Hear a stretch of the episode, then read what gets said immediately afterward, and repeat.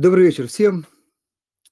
Сегодня у нас 13 июля.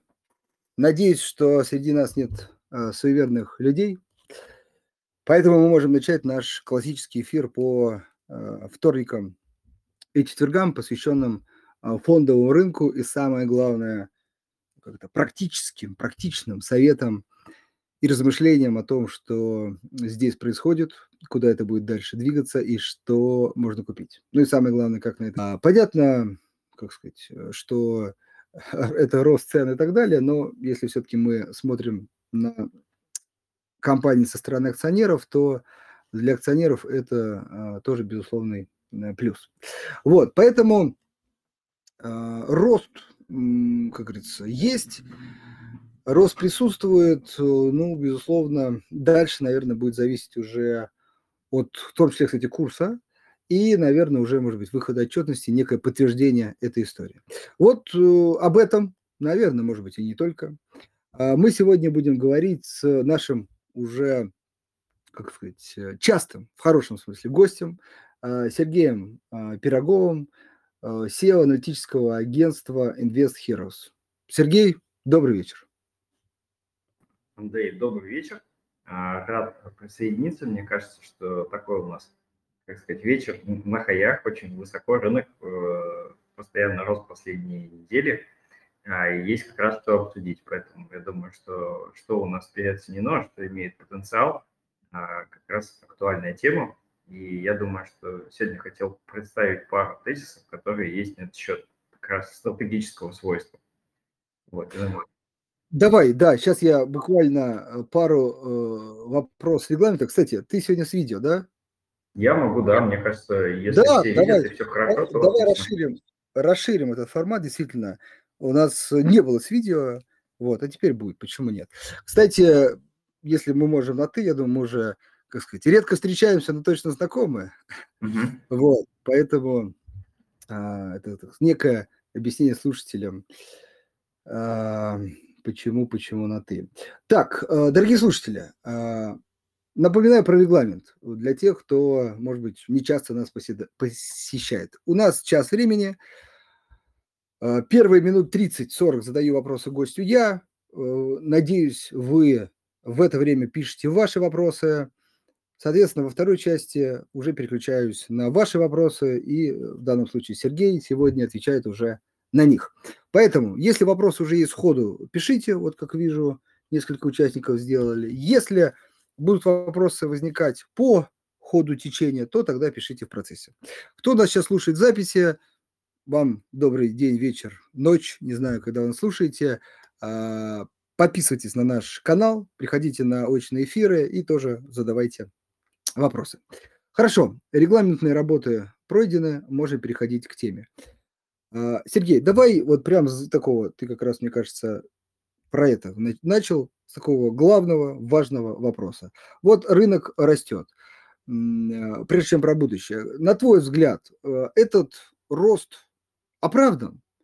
Или все-таки это может быть даже какая-то небольшая эйфория по поводу того, что, скажем, ну, как бы, ну, безусловно, пугают и продолжают нас пугать какими-то там геополитическими рисками, а в общем-то, э, ну, как, как это, все-таки страшновато, но что-то серьезное не случается. И вот на фоне этого э, рынок растет, но, может быть, это как раз наоборот э, неоправданно с точки зрения того, что рынок не учитывает риски. Или наоборот, не так, как говорится, упали сильно, в экономике не так все плохо. Вот, собственно, рынок это и как бы начинает понимать, осознавать и расти. Или, может быть, какой-то третий вариант?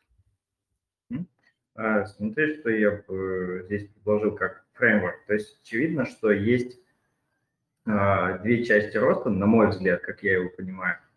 А, наверное, до, ну, наверное, до апреля, если примерно брать по уровню рынка, российский рынок выравнивал мультипликаторы с теми, что у него были до, до наступления всех событий прошлого года. То есть раньше мы там, допустим, нефтянки торговались по 4, там 3,5 и беда. И в какой-то момент стали стоить там 2,5, 2,8, потом вернули свои вот эти мультипликаторы оценки к норме.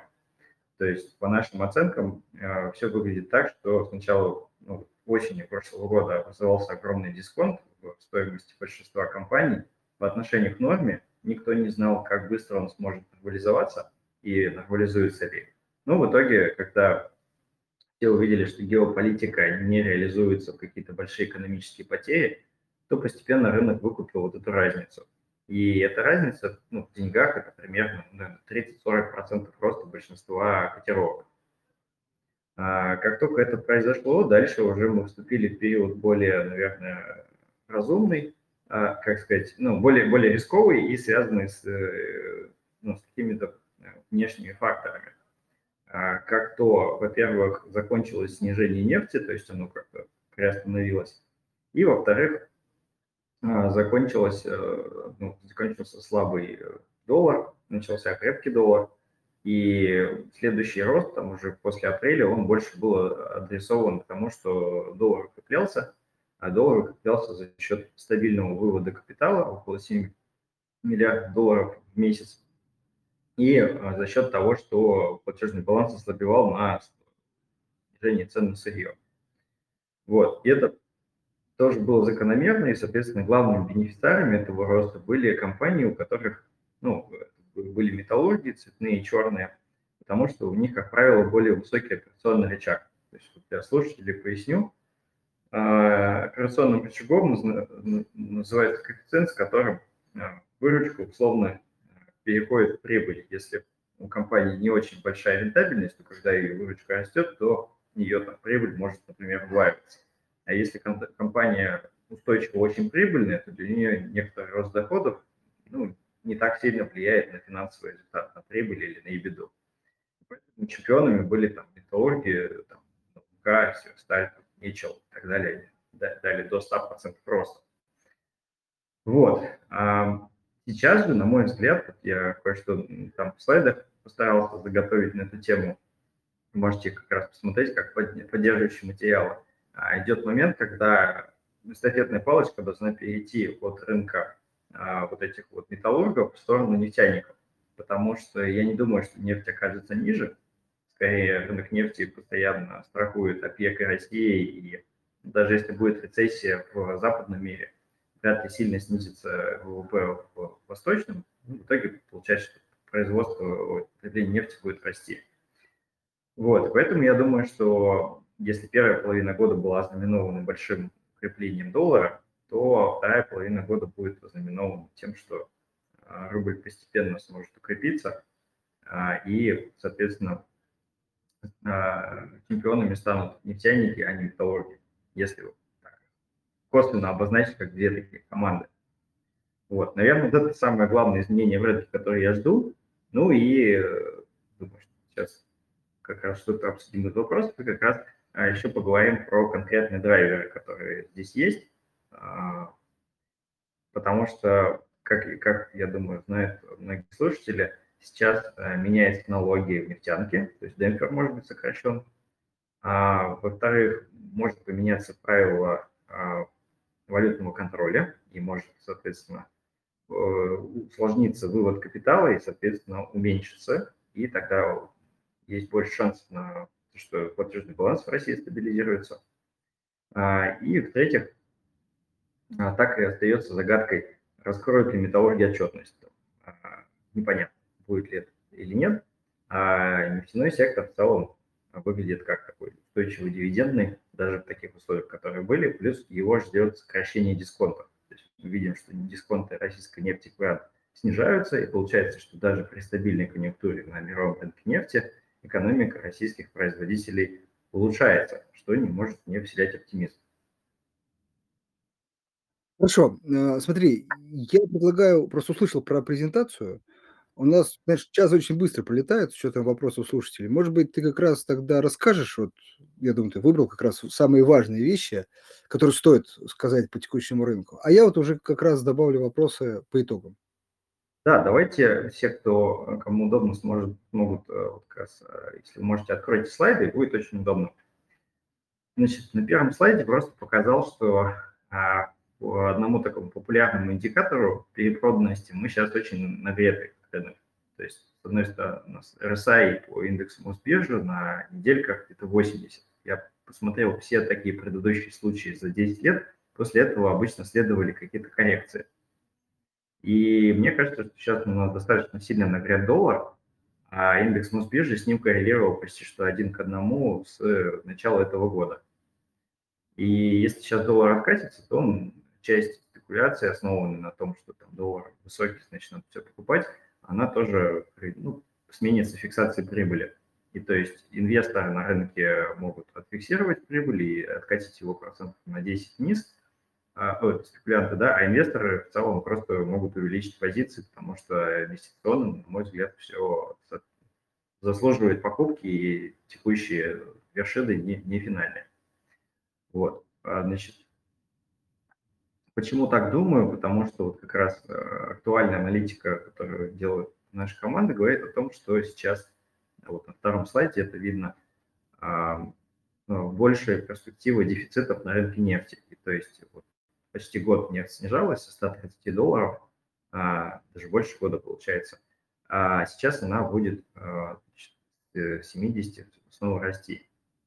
А, поэтому, когда нефть растет, обычно у нефтяников выручка растет, то что нефть, допустим, растает на 10%, а рубль при этом укрепляется только на 5%. И выручка там, просто нефти или лукойла выигрывает. А для металлургов, там, черных, цветных, например, или Алроса, это будет обратная ситуация, когда рубль укрепляется и их выручка страдает. Это повлияет, на мой взгляд, на а, распределение денег в рынке что как раз быстрые деньги, которые бежали за НЛМК, условно побегут в Лукойл. И сейчас как раз последние дни на рынке была перекладка, когда деньги уходили в нефтянку, и она драйвила рынок, и индекс рос. А там в других секторах а, ну, рост сменился фиксацией прибыли. А, если говорить по а, срокам, вот на третьем слайде я показал, как мы видим цены на нефть, что летом они пока будут стабильны, а вот четвертом квартале пойдут в рост, потому что основной дисбаланс там. И дисконт а, будет снижаться, что он может снизиться до 17 долларов за баррель к концу этого года. Таким образом, где-то в первом квартале уже 2024 года мы можем в отчетах увидеть, что оказывается, ребята из нефтянки зарабатывают хорошие деньги. Но, по крайней мере, умные деньги, то есть институционалы будут перекладываться в э, эту в нефтянку раньше.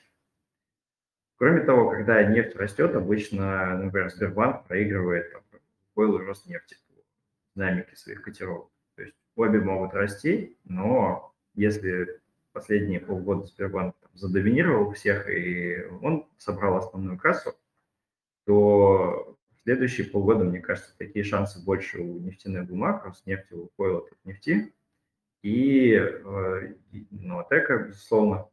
И с другой стороны, что в последнее время много денег у «Газпрома» отъели как раз нефтяники, что раньше очень много денег было в этой бумаге, а сейчас э, управляющие постепенно снижают долю «Газпрома» ниже индекса, и, соответственно, этот кэш перераспределяется в другие бумаги нефтегазового сектора, что дает им дополнительное топливо такая жертва, пожертвовали фигурой, чтобы двинуть всю партию. Вот. И, наконец, по рублю. А, вот наша команда строит такой баланс. Зелененькие столбики на следующем слайде – это приток денег от экспорт минус импорт. А красные столбики отрицательные – это у нас отток а, за счет вывода капитала. Мы это все подтверждаем статистикой ВЦБ а, уже по факту. И, и, и вот последние месяцы была устойчивая ситуация, что если в марте, апреле и мае приток валюты от экспорта перекрывал отток, то с июня эта ситуация нарушилась и девальвация стала довольно жесткой. А, мы до конца месяца не ожидаем, что это поменяется, и только в августе а, у российского рынка появляется больше шансов за счет ряда факторов. С одной стороны, нефть дорожает даже выше, чем наш прогноз пока. Во-вторых, э, полюс для того, чтобы выкупить свои акции, скорее всего, продаст юани где-то на миллиард долларов, что мы раньше не учитывали в прогнозе. В-третьих, может поменяться валютное регулирование. По крайней мере, президент дал такое поручение, что ну, как бы, оно было мотивировано как раз опасением, что девальвация очень быстрая.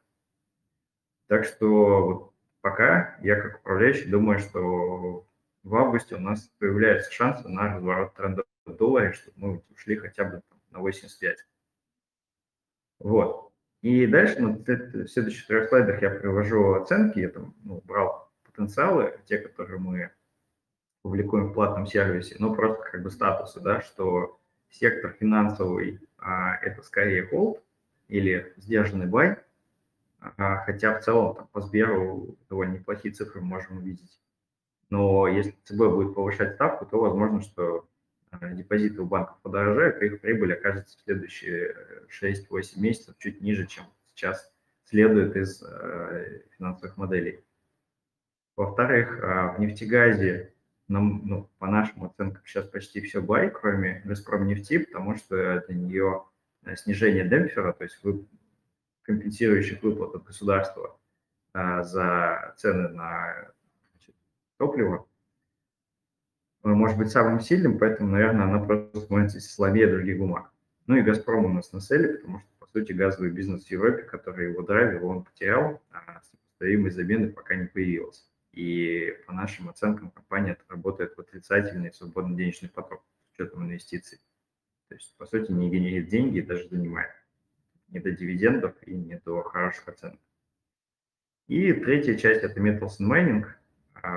На последнем слайде, вы видите, что тут все на холде или даже на селе, потому что, э, несмотря на сильный э, доллар, мы считаем, что доллар таким сильным в, следующем, в следующие 12 месяцев не окажется, и что ну, сейчас очень крутая конъюнктура, но постепенно она будет сходить на нет. Сейчас, наверное, апогей роста стоимости этих бумаг, потом он сменится более слабой динамикой. Поэтому вряд ли инвесторам, на наш взгляд, стоит эти бумаги активно накапливаются. Либо для этого требуется дискорд. Вот. А, так что раскладка по рынку такая, и я бы хотел еще внимание посвятить а, как раз а, вот именно недавним изменениям. То есть если брать их, то что мы видим? Что сейчас а, доллар по 90 стригерил рост инфляции. Ну, по крайней мере, вот и по наблюдаемым признакам, например, там, кафе, там, чек вырос процентов на 15, э, ценники уже переставили. А, выросла стоимость нефти в рублях и, соответственно, бензина. А если демпфер уберут, ну или сократят, то, соответственно, это деньги частично тоже лягут на потребителей и, соответственно, будут драйвить инфляцию. А вот мое общение с зернотрейдерами говорят, что у них процентов 15-20 рост сейчас экспортные альтернативы по зерну, соответственно, цены на зерно в этом году выросли из-за доллара напрямую. А это переложится в рост 6-8% э, на мясо, потому что доля там, зерна в себестоимости там, свиньи. И поэтому получается, что по всем фронтам я вижу довольно сильный рост инфляционных рисков, и они будут, э, могут по многому определить несколько вещей. Во-первых, политику ЦБ, и то, что облигации станут не очень интересны. Сейчас мы видим распродажу на рынке облигаций. То есть раньше рынок облигаций думал, что будет повышение, скажем, на 0,5, а сейчас я бы не удивился, увидев два повышения по 0,5 или сразу на процент. То есть движение от ЦБ выше ожиданий. А с другой стороны, а, если нефть сможет вырасти, то мы увидим более крепкий рубль, ну и, соответственно, тогда на рынке акций а, банки интересны, но это второй приоритет.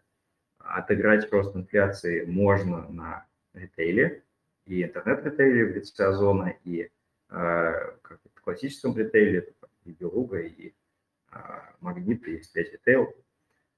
Вот. А, а вот с не нефтегазовым экспортом я бы был осторожен.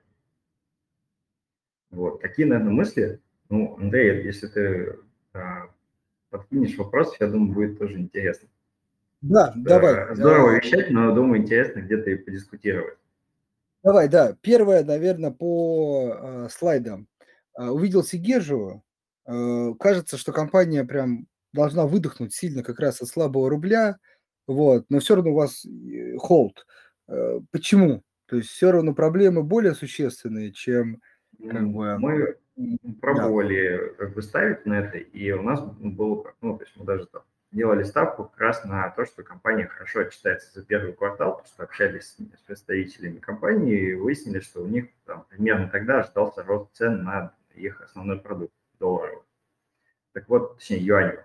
Так вот, получилось так, что и объемы, и цены на их эти лесные продукты, они оказываются низкими, и главная компания пересмотрела свои ожидания по их восстановлению. То есть если раньше они считали, что а, цены были, были унизительными, но такими долго не останутся, отскочат быстро, то по итогам первого квартала они изменили гайденс и сказали, что, знаете, все плохо, будет чуть получше, но как бы сильно лучше не станет.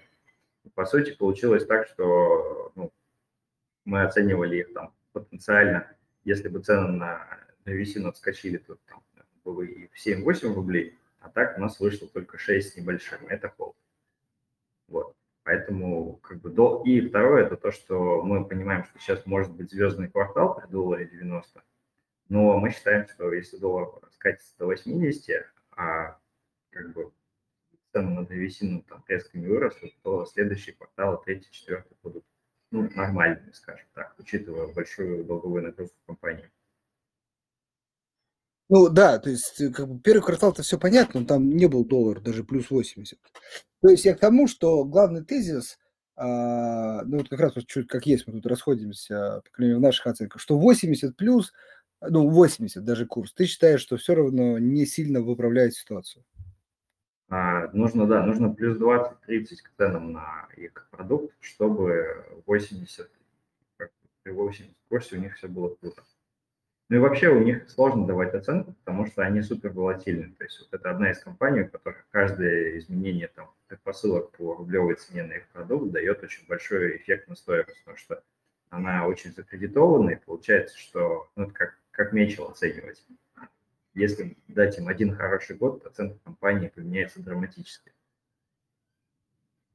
Да, окей. Ну и плюс высокая закредитованность, в том числе как бы высокой... Ну, у них как бы либо deleverage, либо долговой кризис такой, типа, дихотомия. Нет, понятно, что как бы мы не говорим о том, что улучшение ситуации может привести, например, к росту дивидендов, ну, может, какие-то, скорее, да, делеверидж, но сам делеверидж для, может быть, долгосрочных инвесторов тоже неплохой Нет, круто, вариант. лишь бы денег хватило, да. Э, да. Для нас, наш взгляд, там Мечел смотрится поинтереснее в той же логике. У них экономика покрепче, и они реально гасят толк. Ну, окей, ну, ну ладно, да. А, следующий вопрос. А, ну, там основные сектора представлены, так я понял, нефтянка как бы в первую очередь, ну, исходя из, из слайдов и того, что ты говорил. Просто, может быть, еще несколько компаний, ну, как бы секторов компаний. Вот э, просто там, кроме как бы нефтянки, мы не увидели каких-то там бай, вот, может быть, не прям все, понятно, но хотя бы еще примеры бай из других секторов, если они есть. Ну вот э, я их называл, это Озон, Магнит X5. То есть мне кажется, что традиционно, когда инфляция ускоряется, у них идет достаточно мощный рост сопоставимых продаж и хороший рост беда, даже выше, чем аналитики прогнозировали. А, это довольно часто было подтверждено, так что компания бьет прогнозы. И ну, вообще как бы компании интересные. X5, наверное, самый дешевый из них, хотя по бизнесу, на мой взгляд, лучше, чем Магнит. Вот. А в Магните ну, мы знаем, что есть корпоративная история по большому выкупу и, наверное, потом погашению акций, а, что очень выгодно миноритариям. Ну и в Озоне бизнес продолжает расти. Там, наверное, единственная угроза – это этот налог с оборота, который потенциально хотят на них ввести. Это будет палка в колеса неприятная. Может убить до 1 четвертой беда компании. Но как бы как ни крути, все равно а, эта компания, наверное, а, сейчас очень хорошо развивается. Не в последнюю очередь об этом свидетельствует динамика акций э, бизнеса NVIDIA. То есть NVIDIA теряет э, трафик, и всякие маленькие продавцы, которые работают через маркетплейсы, э, значит, активно переразмещаются на Wildberries, Озоне и других таких площадках, тем самым э, увеличивая доходы. А те, в свою очередь, наращивают такие бизнесы, как рекламный, а, финтех, и делают их прибыльными. Так что, ну как бы и стратегически и тактически, как ставка на инфляцию. Мне Озон очень нравится.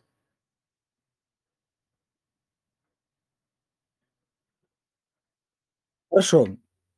А, тогда, тогда вопрос, наверное, про, давай, знаешь, какой вот, про а, порты. Вот. Э, и ДВМП, и НТП подорожали, мы не видели. Но просто много вопросов про это спрашивают. Как считаешь, э, вот э, этот сектор уже, там, не знаю, справедливо оценен или все-таки потенциал есть? Ну, вообще порты, они очень похожи на нефтяной, не нефтяной экспорт, то есть там же часто привязаны к валюте ставки, и поэтому они как раз и отыгрывают все это. И сейчас они выходят на вторую фазу а, своего роста. То есть сначала акционеры видят, что доходы явно растут, потому что валюта растет, а второй момент – это когда уже раскрывается отчетность, и примерно понимаешь, что может компания заплатить, и третий этап, когда ты знаешь, сколько насколько она склонна делиться и вообще как она будет распределять заработанные деньги. То есть делать там майбэк, дивиденд или погашение долга, или вообще непонятно что. Вот, поэтому мне кажется, что сейчас э, можно заходить в такие бумаги на коррекции, но не стоит гнаться за ними любой ценой. Вот, потому что, ну, как бы и доллар, на мой взгляд, встречный ветер на горизонте инвестирования, и значит, ну, если рынок хотя бы чуть выпустит пар, в целом можно не спеша ее купить, какую-нибудь из них. То есть в целом я просто отношусь ко всем компаниям, у которых очень большая выгода от доллара, как к тем, где ну, очень много спекулятивных денег, очень много людей, которые пытались там заработать за неделю или месяц, туда заскочили, и как только доллар начнет корректироваться, они оттуда побегут. То есть это не инвесторы, которые покупают на год. И ну, как бы, и они не купили на 40% дешевле, они купили на 5% дешевле. И если прибыль их растает, они могут бежать. Поэтому я думаю, что как управляющий я бы предположил, что такое можно купить позже дешевле, никуда не спеша, и на отчет посмотреть. Хорошо. Э, такой классический вопрос, но который постоянно задается, и тоже хочется свое мнение услышать. Это депозитарные расписки, ну, либо Яндекс, акции иностранной компании. Вот э, видишь ли ты там риски? Если видишь, то какие и насколько они критичны в плане э, того, что, может быть, от, отказаться от покупки этой компании, несмотря, например, на показатели бизнеса? А, я бы сказал так, что а, все больше как бы аргументов за то, что, что какое-то решение по ним будет. Например, недавно были новости по законопроекту о том, что через суд можно будет получить акции ПАО вместо расписок а, в, ну, как называется, в одностороннем, короче, порядке а, российскому акционеру. Все больше делается таких вещей. Поэтому, на мой взгляд, а, если год назад значит, мы обсуждали это, и я был против расписок, я старался играть другие бумаги, либо еще много покупал замещающих облигаций, а, то сейчас, а, как мне казалось, хорошая идея, там, а, неплохо все показала, то сейчас я считаю, что инвесторам вполне обоснованно иметь процентов 15-20 э, долю расписок в своем портфеле, понимая, что инвесторы нормальными торгуют, растут шансы на то, что инвесторы что-то получат вещественное и типа ПАО на эти бумаги.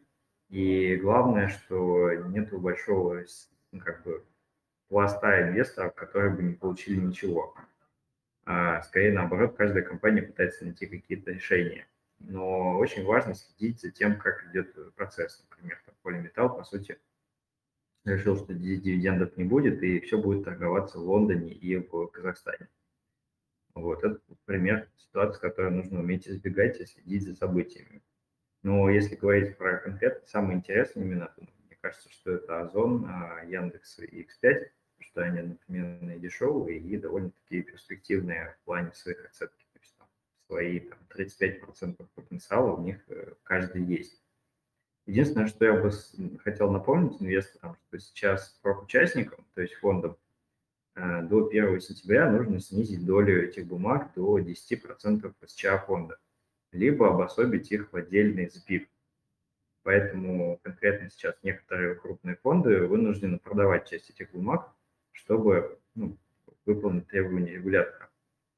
Поэтому в последнее время они немножко под давлением, ну и, возможно, это шанс что-то собирать позицию, не спеша пользуясь тем, что часть участников рынка вынуждены продавать. Хорошо. Э, переходим к вопросам слушателей. Э, хотя несколько вопросов еще у меня осталось, но обычно чуть-чуть мы потом не успеваем, да, поэтому давайте э, начнем сегодня пораньше. Итак, поехали. Первый вопрос от Максима. Максим, наш регулярный слушатель, вам добрый вечер. Ну, такой вопрос. Хм, давай, давайте так. Вопрос звучит следующим образом. Топ акций, топ-5 акций на 10 лет – а я от себя добавлю, а вообще актуален он сейчас ли, актуален ли он для России? Или все-таки сейчас, ну, сложная ситуация, как есть, надо постоянно руку на пульсе смотреть и никакие 10 лет, э, ну, горизонт такой долгий не рассматривать? Ну, есть, я как бы идеологический сторонник планирования только на один год, а там, на большее количество лет в облигациях, где на 10 лет. Сейчас можно купить десятую доходность в Газпроме на 10 лет как раз, и там все понятно. Причем на самом деле 10 долларов, если с коллегами проводили исследование, а, за последние 10 лет это был лучший результат среди всех классов активов основных. То есть S&P дал 10, а российские облигации в пересчете на доллар дали минус 1, российские акции плюс 1, золото где-то плюс 1, ну, в смысле, годовой в долларах, и золото там ну, американские облигации где-то 3 доллара. Так что, покупая 10 долларов сейчас в «Газпроме», вы покупаете примерно успех индекса S&P за последние десяток лет, когда он много ролировал, мало падал, ну и там дал сложным процентам накопительным процентов 150-200. Хорошо. Так, э, частично ты отвечал на этот вопрос, но давай еще раз, может быть, развернем тему. От Максима вопрос. Э, как думаете, что будет с акциями банков после поднятия ключевой ставки? Коррекция или рост? Я думаю, что если ну, в целом акции останутся недооцененными, важно то, что банков, ну, то есть банки не любят и будут падать только в том случае, если ставку поднимут резко, потому что тогда для некоторых э, вкладчиков будет соблазн поменять вклады на более доходные. Если это все ограничится 1%, то депозитная база сильно не изменится и не подорожает, а, и банки перенесут это нейтрально. Потому что вот исследования показывают, что ВТБ обычно чуть-чуть теряет на росте ключевой ставки, Сбер чуть-чуть приобретает. Не знаю, видимо, у них такой, такая рыночная сила, что деньги дешевые, они лучше снижают дороже, а ну, депозит вкладчикам дороже не платят в среднем по своей базе. Вот. И а, другие мелкие банки тоже обычно теряют. Так что если все ограничится одним процентом, то я бы не менял оценки банков сильно. Хорошо, вот э, чуть-чуть перескочим, я обязательно потом вернусь, просто есть вопрос в тему, а, вот чтобы ее закрыть. По Сберу спрашивает слушатель, топливо кончилось или еще есть перспектива? Я считаю, что ну, однозначно есть перспектива, то есть ну, Сбер может в этом году сам, сам Сбер говорит, что он заработал больше, чем должен был в этом году. Ну, и ВТБ тоже там, раз в полтора, наверное, даже. То есть у банков часть прибыли этого года – это там сформирование резервов, которые не потребовались. А, поэтому я думаю, что в целом Сбер вполне может и должен стоить рублей 300, а, а там более агрессивное ожидание там, про 350-380, которые я слышал рынке, я думаю, что относится к будущим периодам. То есть нужно бизнес вырастить, чтобы столько стоить. Хорошо. Сейчас э, переходим к такой порции вопросов про облигации. Э, от Максима э, вопрос отличный, кстати. Э, это, замещающие облигации ну, Perpetual вместо акций. Ну, мне кажется, что можно покупать длинные, потому что Perpetuals есть э, некоторый э, подвох. Насколько я понимаю, там ну, не гарантирован выкуп, а без выкупа доходность к погашению может быть не такой интересной. Ну, то есть доходность может быть более сложной в оценке, и даже, в принципе, по-моему, «Газпром» может не платить по ним, а потом просто купон запоминается, и когда выкуп возобновляется, тогда он платит снова. Вот, э, не хочу ошибиться здесь, то, что, то, что мне там запомнилось. Ну, в общем, короче, если выбирать между перпом и длинными, я бы выбирал просто длинные, то есть есть там 37 год. Ну, там разница прям, конечно, ну, существенная. Ну да, но в пересчете на как бы вопрос а, в том, что еврейский тоже существенный. То есть выкупит ли «Газпром» свой ЗВО или нет, это вот эта ставка. То есть инвестор, покупая перк, просто берет этот риск, ожидая, что он не реализуется. Но вообще у «Газпрома» мало свободных денег, и ему нужно только разве что за счет рефинанса это гасить. Хорошо. И следующий вопрос, видимо, уже про российские облигации. Как вы оцените перспективы сложения корпоративной облигации с плавающим купоном? А, ключевая ставка плюс спред. Насколько долго может быть цикл повышения ключевой ставки Банка в России? Ну, я думаю, что недолго. Это связано не с моими предположениями по рублю, и с тем, э, что по самой экономике у нас мало проинфляционных факторов долгосрочных. А, ну, не так много. То есть у нас доллар может привести к тому, что инфляция подскочит, потом ЦБ будет стараться контролировать, и все может получиться, должно получиться. А обычно инфляция может иметь э, сильный рост, если у нас есть устойчивый и большой рост заработной платы, в чем я не уверен. Пока что в этом году она подскочила, но вряд ли сможет расти на 8-10 а, постоянно. Если этого не будет, то так же, как и в других странах, инфляция пойдет на спад. Отсюда корпоративные облигации, мне кажется, интересны. Идея в том, что покупать именно а, флоутеры а, правильная, в смысле, что ЦБ может повышать ставку, нужно от этого защищаться, потому что классические ОФЗ а, или там бумаги с э, фиксированной ставкой, они сейчас теряют и, на мой взгляд, могут еще потерять. То есть это реально как бы опасно находиться в них. Вот. Отсюда либо линкер, либо флоутер, а потом уже, когда будет более понятна политика ЦБ, то покупать фиксированную доходность. Хорошо, спасибо. Так, э, следующий вопрос, э, тоже такая большая тема. Не раз мы его у себя поднимали. Это, давай, не просто компания, вот хочется вначале отрасль, мнение на отрасль, а потом уже компания. Это строительная отрасль. Э, ну, серьезно люди, скажем так, беспокоились за нее и в конце прошлого года, и в начале этого, но пока как, как-то кажется, ну, не прям хорошо, ну, очень неплохо. Вот на твой взгляд, так ли это? Какие перспективы? Ну и уже как следствие немножко про компании, там, ПИК, самолет, ЛСР. А, ну, я думаю, что в целом строительная компания – это, по сути, такая вещь, э, которая изменяется в своем объеме. То есть прямо сейчас они выходят из цикла, когда они вкладывали, и идут в цикл, когда у них есть возможность получить огромное количество наличности, а, просто завершив те стройки, которые уже законтрактованы. То есть, в общем-то, не секрет, что э, с появлением escrow компания сначала заключает контракт, да, а потом получает деньги по мере сдачи жилья. И вот этот вот вал э, ну, денег, которые предстоит получить, сдав жилье, уже проданное по факту, он колоссальный.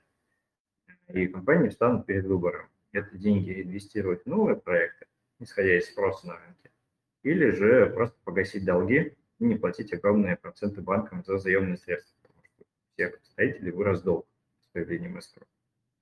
Так вот, а, а, какой, ну, предыдущий цикл очень сильно раздул бизнес компании. И сейчас, я думаю, что ПИК и ЛСР будут свой бизнес сжимать или держать э, стабильным. ПИК, наверное, стабильным, ЛСР уменьшать. То есть как бы с каждым годом у них количество там, данной проданной недвижимости может постепенно уменьшаться. А самолет играет более агрессивную стратегию, когда они пытаются увеличивать свою долю рынка. Сначала она была совсем крошечная, сейчас она уже значительная, но имеет тенденцию к росту. А, как следствие, а, мы, я бы смотрел на них в логике конкуренции. Есть компании, и одни очень хорошо продают недвижимость, другие средние, третьи как бы продают, сколько продается. Это еще связано с рыночным сегментом. И пик – это прокси на весь рынок, то есть он очень большой, строит не самое, на мой качественное жилье, и поэтому как, как его там, дешево продает и с этого живет. При этом он настолько большой, что изменения в рынке, например, удорожание ипотеки – негатив, а, который нам предстоит увидеть, да, оно отразится и на пике, соответственно, его бизнес я не считаю перспективным. То есть мы можем максимум спекулировать относительно того, стоит ли вот это то, что перед нами дороже или дешевле, но не более того. А самолет продолжит развиваться, и если у них все будет так же хорошо с продажами, а они очень активно развиваются в этом направлении, ищут все возможные варианты. Мне уже в Телеграме пошла, начала приходить реклама самолета. Ну, наверное, в общем, они креативны в этом. А, тогда, в принципе, у них есть потенциал бизнес нарастить, нарастить свою долю и вырасти как по объемным показателям, так и другим, несмотря на то, что рынок, например, может стагнировать. И ЛСР, судя по их портфелю проектов, он пошел по пути стагнации, поэтому он просто будет гасить долг и вести какую-то дивидендную политику. Поэтому мне кажется, что он просто будет идти по пути МТС. То есть, вот как МТС там просто переоценивается и ведет себя как квазиоблигация, также ЛСР. Вот. Такой взгляд на все три компании. Соответственно, у нас самолет это бай, остальные это холд или сел. Хорошо. Э, Роман переживает, что пропустили его вопрос. Это действительно так. Возвращаемся. Ну, такой вопрос, э, даже, знаете, как немножко это, как это, конкретных консультаций. Ну, ладно. Э, Роман спрашивает, в общем, как поведет себя Транснефть перед диф-отсечкой и после? Важно, пишет Роман. А, честно говоря, сложно прогнозировать, потому что сейчас инвесторы не знают, какой дивиденд назначит э, раньше государство и в следующем, по следующем. То есть, по сути, сейчас мы видим, что компания, следуя своей обычной див-политике, заплатила бы меньше. Но учитывая то, что транснефти акций мало, и они почти все принадлежат там, государству, то они решили просто пойти на такой шаг, что заплатить а, там, раза в полтора больше, чем всегда платили это ставит инвесторов в ситуацию, когда сложно оценить их следующий шаг. Будут ли они всегда так щедры, потому что у бюджета проблемы, или это разовый маневр. Соответственно, учитывая такое, что такой определенности сейчас нет, ну, сложно понять, то логично предположить, что инвесторы попытаются сначала дать акции отпадать немножко, прежде чем посчитать ее вновь привлекательной и целиться, например, в повторение прошлого дивиденда и закрытие гэпа. А компания соответственно, логично немножко откатиться, прежде чем э, она будет пользоваться повышенным спросом. Хорошо. А, так, идем дальше. Следующая большая тема э, – золотодобытчики. Ну, наверное, полюс. Наверное, можем туда Селегдар и Алрус тоже можем добавить. Вот, в общем, акцент на золотодобытчиках и, если можно, пару слов про компанию. А, ну, в целом, а, если сейчас, ну, сначала про золото, наверное, на мой взгляд, что получается, что золото в рублях сделало огромный ралли, был один из лучших активов на прошлый, за последний год. И по золоту а, я исхожу из такой логики, что в последнее время, ну, наверное, год с небольшим, мне была проблема, что инфляция очень высокая, и многие инвесторы, и при этом инфляция загнулась намного больше, чем процентные ставки от ФРС. Поэтому получилось, что многие инвесторы шли в золото, и это для не только для инвесторов на развитых рынках США и Европы было интересно, но и на самом деле какие-то жители Китая или Индии, да и России могли очень эффективно спрятаться в нем от того, что от э, обесценения своей валюты и сразу еще и доллара. То есть условно говоря, что в рублях, что в рупиях, что в юанях, золото выросло очень сильно. Поскольку золото спекулятивный актив, то есть он не приносит дивидендов, в какой-то момент нужно фиксировать прибыль. Сейчас мы этот момент видим. С чем это опять-таки связано? Что инфляция под контролем, и логично из золота переложиться в облигации, получать в них там 5 или 10 долларов, ну там кто во что гораздо, то, что может купить. Ну, я думаю, понимаете, о чем речь. Там у нас это Газпромы, Западе можно купить под 5,5 государственные облигации, и это больше, чем инфляция уже. Поэтому, на мой взгляд, там, на ближайшие полгода и больше золото в целом в мире как актив потеряет свой интерес, а, ну, как бы, и будет постепенно падать. А, и это будет встречным ветром. По доллару тоже не жду новых вершин. Совмещая эти факторы, у меня получается, что основной рост э, сектора мы уже видели, и Селегдар, наверное, еще там от него отстал, Полюс реализовал полностью, ну, там есть какой-то апсайд, но важно понять, что будет с компанией.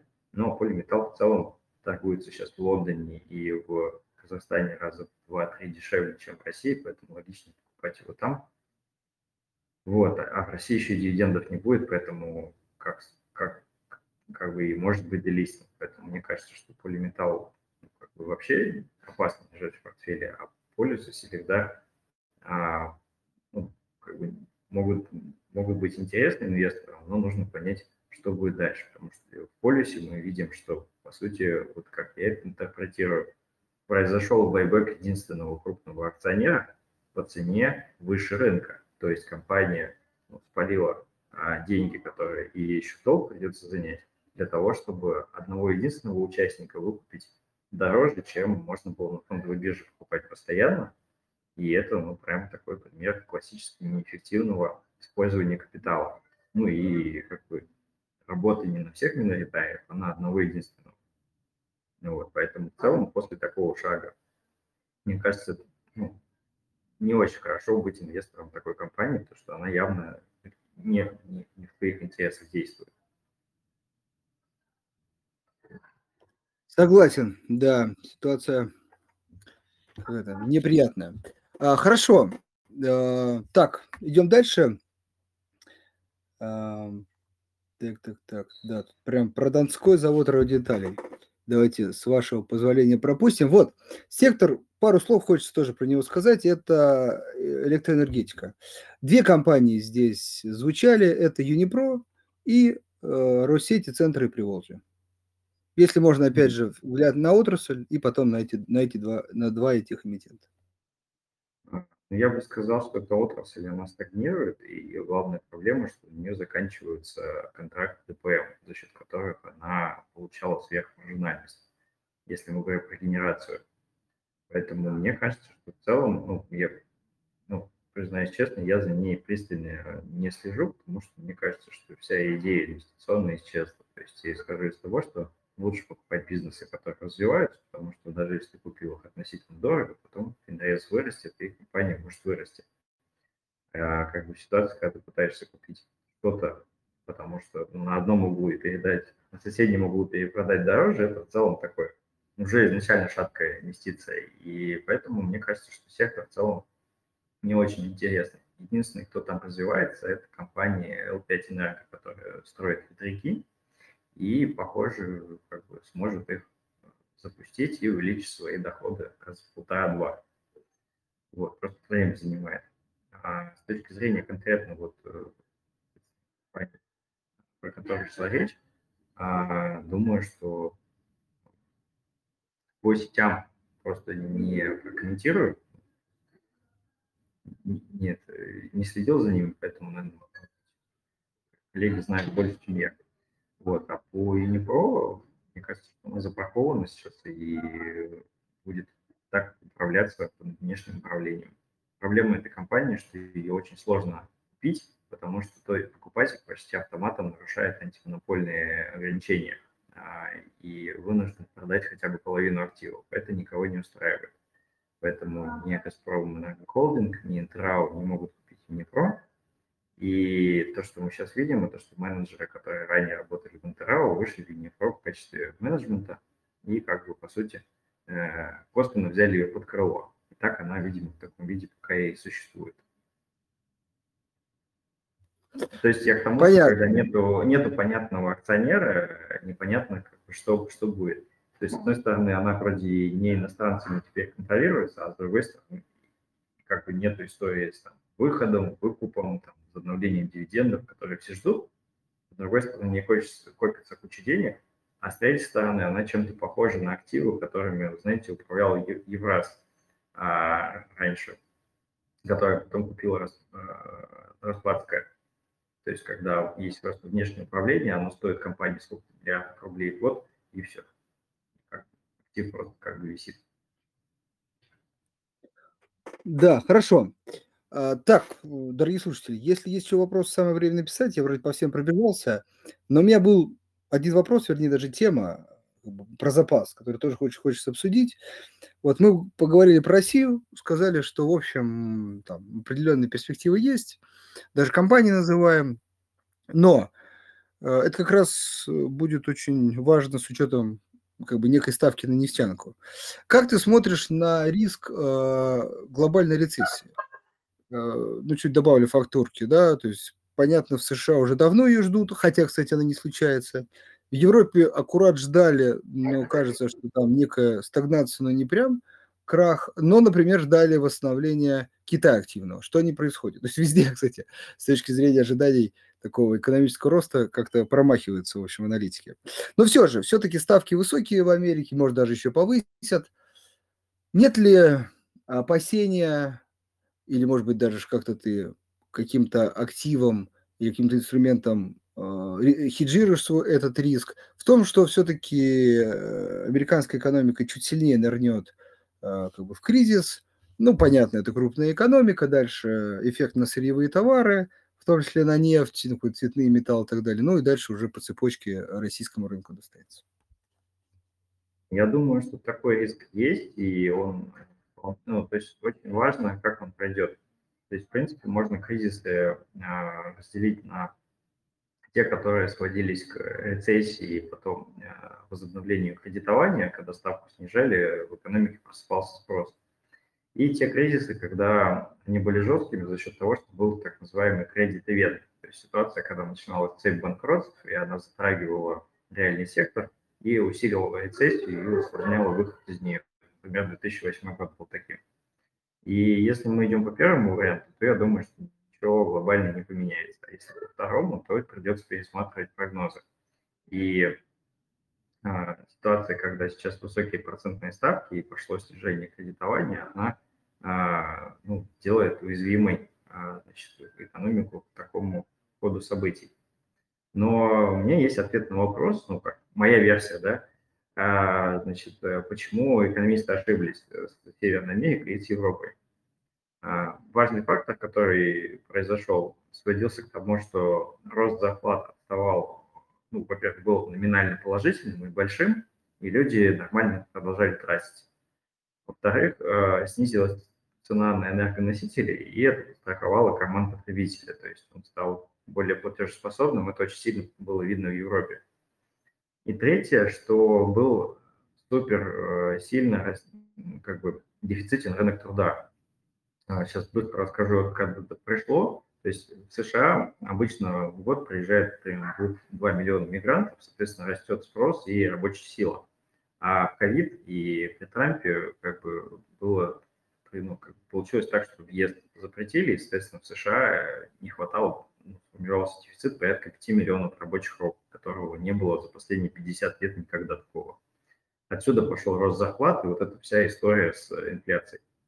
Так вот, сейчас а, ну, количество вакансий снижается, количество ну, дефицита на рынке труда постепенно схлопывается и становится более нормальным, и поэтому заход в рецессию получается очень длинным, нетипично длинным, потому что раньше такого гэпа не было. Поэтому получается, что вот та механика, когда там сначала там, инфляция, ФРС повышает ставки, снижается кредит, снижается в ответ спрос, она вся в силе, и на нее все экономисты традиционно ставили.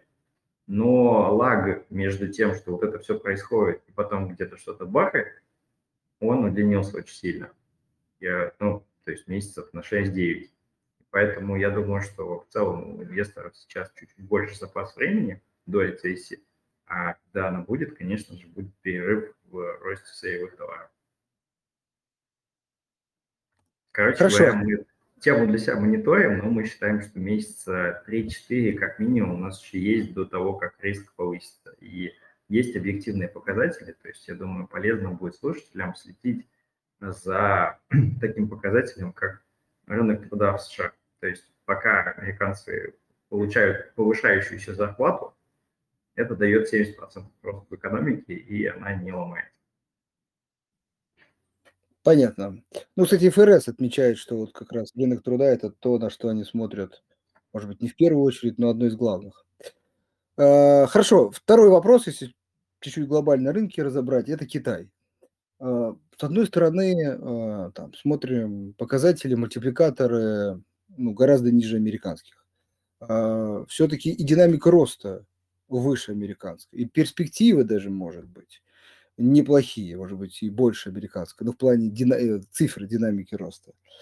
Считаешь ли ты вот как раз в этом ключе, как некая альтернатива, например, российскому рынку, ну, для инвесторов, которые хотят инвестировать все-таки во что-то зарубежное, китайские акции хорошие, э, вот именно альтернативой, такой точкой входа, или все-таки, э, или все-таки там, как это, стагнирующий или попавший в кризис рынок недвижимости, некие замедляющие темпы экономики. Вот сейчас отсутствие спроса. Это как раз как бы э, такие предвестники глобальной, может быть, начала застоя в Китае. И, собственно, рынок акций, который сейчас не растет, китайский, а может быть где-то снижается, как раз э, прав наоборот, э, как бы забегая немножко вперед. Ну, я думаю, что рынок китайский, если его смотреть через индекс, держит в себе довольно много компаний тоже э, сырьевых, банковских, строительных, ну, чем-то похож на российский рынок. И он своей еще, ну, и российский рынок, если посмотреть на него долларов, он особо сильно-то не прибавил. ТС там на низах.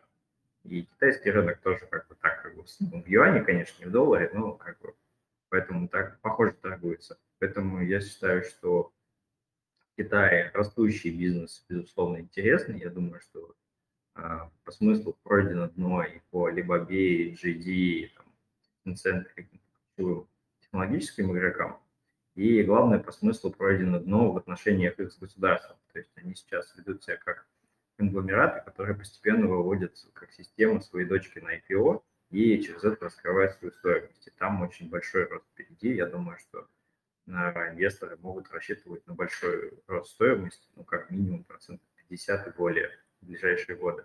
И, ну, может быть, какая-то и волатильность будет, но она будет здоровой, и в целом это как бы ну, много лет это росло, потом естественно упало последние пару лет, и мы начинаем очень большую волну роста в этих бумагах. А если брать остальной бизнес, то банки, у которых есть проблемные долги, и строители, и сырьевики, которые в мировой логике торгуются, они будут, в принципе, не лучше и не хуже, чем российские активы, а где-то даже хуже, потому что российские активы более дешевые, более дивидендные. И ну, если посмотреть опять-таки индекс РТС в долларах, сейчас может начаться более качественный его рост, потому что получается, что ну, мы сейчас стоим тысячу по РТС, и когда, если сбудется мой прогноз по поводу нефти, тогда я думаю, что если ну, последние полгода, год российские инвесторы, сколько бы они ни заработали на акциях, они просто ну, проиграли долларов, то вот как бы впереди может быть более качественный рост, когда как раз зарабатывая в рублях, получаешь в долларах еще больше и получаешь, ну, скажем, доходность в твердой валюте, что ценно. Слушай, вот говоря про такой более качественный рост РТС, невольно хочется все-таки этот вопрос задать, чтобы совсем закрыть тему глобальных трендов. Это нет ли, ну как бы, не намекаешь ли ты на то, что ты ждешь такой, ну, сейчас чуть меньше, но вот полгода назад прям такой мелькающий тренд, очень набирающий, может быть, сторонников про а, большой суперцикл в сырьевых товарах. Ну, него... я здесь был осторожен, но я вижу, что отрасль очень сильно недоинвестирована. И факт остается фактом, что еще с 2019 года начался рост сырьевых товаров, потом прерывался в 2020 на кризис, потом они опять восстановились. А потом а, опять были, ну, по сути, опасения за рынок в 2022 году, а весной, да, когда нефть взлетел, потому что боялись, что Россию там отлучат от рынка, потом не отлучили. Но общий эффект этих действий сводится к тому, что а, никто не инвестировал в добычу. сейчас очень явно делаются ставки либо на альтернативные источники энергии, либо на добычу нефти там, где раньше ее не добывали, например, на шельфе. Эта добыча, она априори очень дорогая. А при ценах 70 даже сланцевые нефтяники США перестали инвестировать, там упало количество выше. Поэтому я просто не вижу, откуда мир, хотя он потребляет больше и больше нефти все равно каждый год, ну, это факт, а возьмет столько нефти, потому что, ну, типа, мы не, больше не делаем, на шельфе много не сбурили, американцы тоже не добывают больше, и как бы есть все условия, чтобы цены на нефть выросли. К тому же, с учетом инфляции за последние лет 5-7 они вообще там ну, примерно эквивалентны как на долларов 50 в 2008 году. Поэтому я считаю, да, есть все основания, чтобы энергоносители подорожали и были устойчивы в цене. И инвесторы могут либо покупать вот, ну, связанные активы, да, например, в том числе и российские, либо покупать, например, акции там, там, урановую Конеку или там акции шельфовых выльщиков, э, там, которые есть да, на эту тему. Почему нет? Очень логичная ставка. Хорошо. А, большое тебе спасибо.